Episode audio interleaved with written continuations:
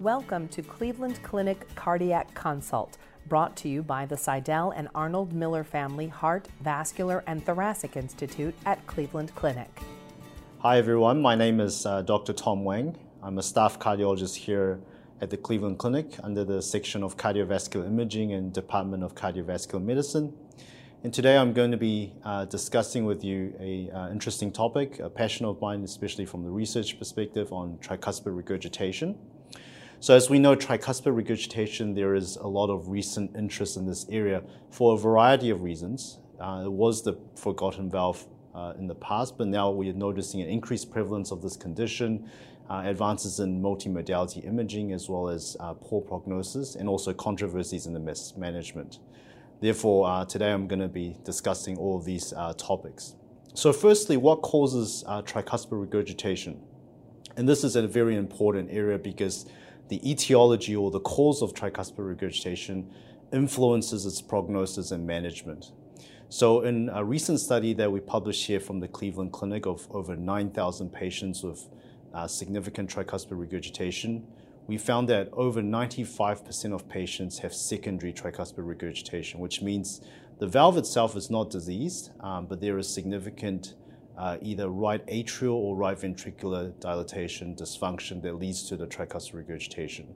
The most common of which is from left heart disease. So there are things like left heart valve disease, uh, cardiomyopathies, as well as coronary disease, followed by atrial functional tricuspid regurgitation, and then chronic lung disease. In terms of primary tricuspid regurgitation, which only makes up about 5% of these patients, uh, the most common cause was endocarditis, followed by things like degenerative prolapse, prosthetic valve dysfunction, and implantable device lead. And each of these causes are important as part of patient's assessment because they are potentially risk factors and they might alarm you to think about these causes. So, for example, if they have previous left sided heart surgery, they have a device lead, um, they have atrial fibrillation, chronic lung disease, makes you really want to look hard for tricuspid regurgitation. So the next question is how do we evaluate these patients? So often patients are asymptomatic. Um, so this is why it's uh, not always easy to catch tricuspid regurgitation, especially in the early phases when you do want to, so that you can monitor intensely and uh, aggressively treat these patients. Um, but if they do present with symptoms, you want to ask for if they have any fatigue, shortness of breath, uh, swelling in their legs or in their abdomen, including ascites, as well as uh, bloating um, and other signs or uh, symptoms of the risk factors we've mentioned before.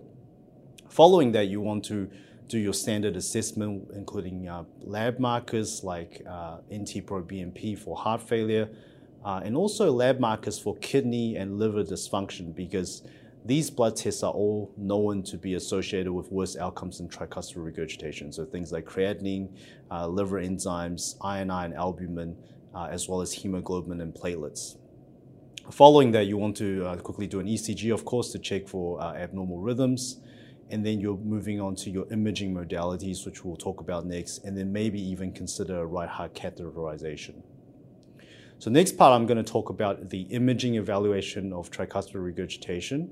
So of course, the first line imaging modality for all valve disease is transthoracic echocardiography. And this is uh, the most uh, widely used. And when you want to assist a patient with tricuspid regurgitation, you want to think about uh, three different aspects. The first of which is the tricuspid valve anatomy and the cause for the tricuspid regurgitation. The second part is grading the severity of tricuspid regurgitation. And the third part is to look at the associated structures of tricuspid regurgitation, particularly the right ventricle, right atrium, and uh, pulmonary hypertension. So we first think about the tricuspid valve anatomy. Uh, traditionally, it's considered as a three-leaflet valve, and hence its name tricuspid valve.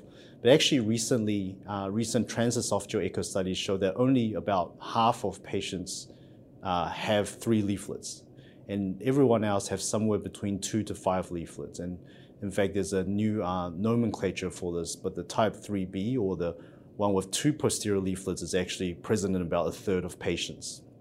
You also want to think about the uh, associated structures to the valve apparatus. So there's three papillary muscles, each connected to two leaflets in general. And also the annulus, which is a 3D saddle-shaped structure, but as it becomes more dilated, can become more planar um, and circular. The other associated structures with the tricuspid valve you have to think about, particularly for uh, procedures, include the right coronary artery, which runs on the outside lateral to the lateral annulus of the tricuspid valve.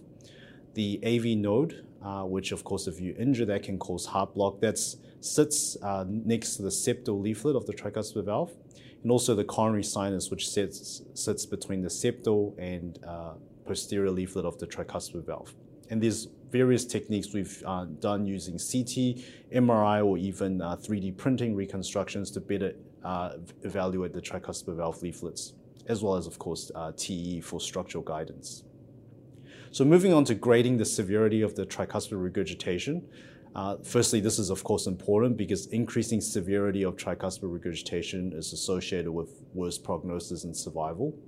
So we of course use uh, start with the multiparametric criteria uh, derived from the American Society of Echocardiography guidelines.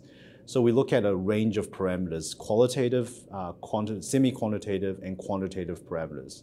And I won't, you know, go into each of these in detail, but things we'll look for qualitatively are, you know, what's causing the tricuspid regurgitation. So whether it looks like there's some leaflet damage, uh, whether it's perforation, uh, flail, uh, vegetation, whether the valve uh, lead is impinging on the valve.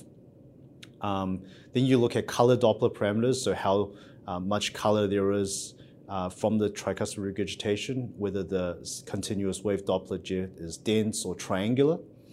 And then afterwards, think start if they have at least moderate tricuspid regurgitation, you really want to do many of the quantitative assessments. So these include the vena contracta, the uh, uh, effective regurgitant orifice area using the PISA technique, as well as regurgitant volume uh, using either the EROA technique or the volumetric techniques.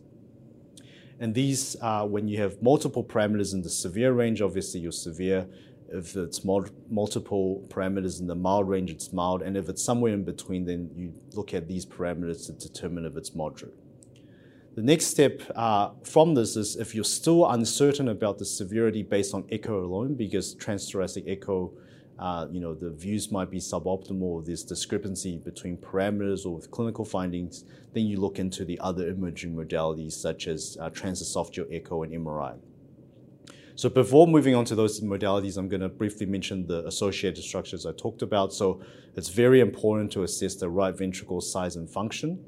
Um, and you, again, when you have at least moderate tricuspid regurgitation, you want to do as much of the quantitative assessment as possible. So these are things like on echo, um, you can assess the right ventricle basal, longitudinal, and mid-wall diameters, uh, areas, and volumes. And then for right ventricle function, at minimum, you should do the TAPSE and RVS prime, but also consider fractional area change RV strain, which is a very strong prognostic factor, as well as uh, 3D ejection fraction if possible. And you should assess the right atrial volume index, as well as the right ventricular systolic pressure, which is from both the TR jet and the IVC to assess the RA uh, size. So transesophageal echo, if we move on to that, has specific roles for um, tricuspid regurgitation to assess the etiology, to better visualize the tricuspid regurgitation jet, as well as quantification, and also for procedure guidance. So whether you're thinking about surgical or transcatheter procedures, you need to do a T to see whether it's um, feasible or not, particularly for transcatheter procedures. And then intraoperatively, it can help guide the procedure itself to see where is the actual pathology that you need to bring the tricuspid leaflets together, and also assess before and after you put in a device what the gradients are, how much residual tricuspid regurgitation you have, and whether you've caused any uh, complications. So if we move on to uh, cardiac MRI, so cardiac MRI is has been the use has been growing in the last few years in terms of in tricuspid regurgitation because we know that often transthoracic echocardiography may not be sufficient for quantification. So cardiac MRI has two main roles. The first is that it's the reference standard for right heart quantification. So you can use it to assess the right ventricle size and function using standard cine imaging techniques um, and using the short axis stack for tracings as well as using automated software for assisting that. And then secondly, to quantify the degree of regurgitant volume and fraction. So the tricuspid regurgitation volume is calculated using the indirect method by the right ventricle stroke volume minus the pulmonary artery forward flows. And there's many other um, techniques you can use for that, including um, 4D flow. And then, of course, the regurgitant fraction is the regurgitant volume divided by the stroke volume. Um, and that gives you a very nice quantification. Now, it's important to remember that when you quantify regurgitation by MRI, that often it is on average about 10 to 15 mils of regurgitant volume less than echo. So the threshold for severe uh, TR by MRI should be lower than uh, echo. And we did a study on this uh, published in Circ Imaging last year, where we found that the optimal severe threshold by MRI should be 35 mils for regurgitant volume and 30% for regurgitant fraction, and it's independently associated with worse outcomes. Whereas for echo, as we know from the ASE criteria, it's 45 mils uh, regurgitant volume, so higher for echo than MRI. So using this combination of multimodality imaging techniques, in that study we found that right heart failure as well as regurgitant volume or fraction by MRI, as well as RV strain by echo were independently associated with worse outcomes. So let's uh, move on to uh, CT just briefly. So CT doesn't have as much role in uh, TR assessment as the other modalities, but does have some suitable roles. So, firstly, for preoperative assessment, for surgery, often TR patients have had previous left uh, heart surgery. So, you, if you're doing a redo sternotomy procedure, you want to do a CT to make sure that the mediastinal structures are a safe distance away from the sternum when you go back in, and also just to assess, you know, your aorta size, your heart, uh, as well as extra cardiac structures, vascular access, and so on. Specifically for transcatheter procedures, they should all get a uh, CT that is with contrast and preferably with 4D or retrospective gating so that you can capture the full heart cycle. And this allows you to assess uh, the definitive size for the tricuspid valve annulus, as well as looking at access, uh, neighboring structures, um, quantify the right heart size and function, assess the valve, and may help with also um, looking at uh, 3D printing or uh, fusion imaging to look at uh, the workup of the procedure. So let's, in the last section, talk about the management of tricuspid regurgitation. And this has traditionally been very controversial because A, it's been the forgotten valve compared to the aortic valve and mitral valve. Uh, and B, there's not much randomized evidence in this area. So, firstly, for medical management of tricuspid regurgitation, so again, this is all based on uh, observational studies and evidence, but you really want to make sure that the patient is euvolemic. So most of these patients are often overloaded, and you need to have good diuresis, uh, starting with, for example, loop diuretics, and then maybe MRAs like spironolactone and so on to control their fluid status. If they have left heart disease and cardiomyopathies, then you need to treat the heart failure. So your standard guideline recommended therapies for uh, heart failure with reduced ejection fraction, for coronary disease, and for atrial fibrillation as well. You should manage those because improving those may help improving and reduce the severity of the tricuspid regurgitation. So for atrial fibrillation, that may include rate and rhythm control agents as well as ablations. For chronic lung disease, you should target, of course, um, your standard respiratory treatments for lung disease, whether it's smoking cessation and inhalers, and sometimes even prednisone and for uh, other causes of endocarditis, such as uh, for tricuspid regurgitation, such as endocarditis, then of course antibiotics and so on are important. For heart failure, you may have to put in uh, devices like CRT, ICD, and pacemakers as well. So the next question, of course, is who needs surgery? And this is unfortunately not a very black and white scenario compared to, for example, aortic valve and mitral valve disease. So for tricuspid regurgitation, the current guidelines say that if you've got severe tricuspid regurgitation and also another indication for surgery, particularly mitral or aortic valve surgery, then you should fix the tricuspid regurgitation at the same time with class uh, 1 indication, both in the American and European guidelines. It gets a bit murky once you have isolated tricuspid regurgitation, which is you only have TR and you don't have left sided valve disease in terms of who should get surgery or not and this is an area of fertile research as well. So certainly if you have right heart failure symptoms, so symptoms with isolated severe tricuspid regurgitation, then it is a class two indication to do surgery if the risk is not too high. But if you have asymptomatic tricuspid regurgitation, then it's really the progressive RV dilatation and dysfunction that will push you towards uh, getting an operation. We've also had a recent study published in uh, JACC Imaging looking at asymptomatic TR. We found that the two main echo parameters that can help guide towards who needs surgery are if their regurgitant volume by echo is more than 45 mils, or if their RV strain is above negative 19%, so less negative than negative 19% on GE EchoPAC software. So either one of these are associated with worse prognosis, and if both are present, then you definitely should consider tricuspid valve surgery. So why is isolated tricuspid valve surgery a big deal? Because actually, it's a, the surgery itself is a high-risk operation. So if we look at contemporary studies, uh, national uh, averages of what is the 30-day or operative mortality of isolated tricuspid surgery is actually in the order of about 8 to 10%. So this is much higher than aortic or mitral valve surgery where we're expecting an operative mortality risk of 1 to 2%. So how can we reduce this risk? So there's a number of ways of doing that. Firstly is to have surgery performed in an experienced center, such as here at Cleveland Clinic. So we published our surgical outcomes. In an isolated tricuspid surgery, the surgical risk, operative mortality is only about 3%.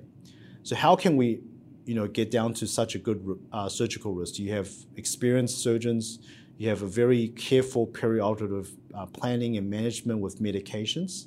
You want to try to do tricuspid repairs as much as possible because repair is probably associated with better outcomes uh, than replacement. Um, and also, you want to have uh, high volumes. So we did. Uh, so many centers don't do as much tricuspid regurgitation surgery, so that over sort of a 10 to 20 year period, they might do 100 or 200 cases and be associated with poor outcomes.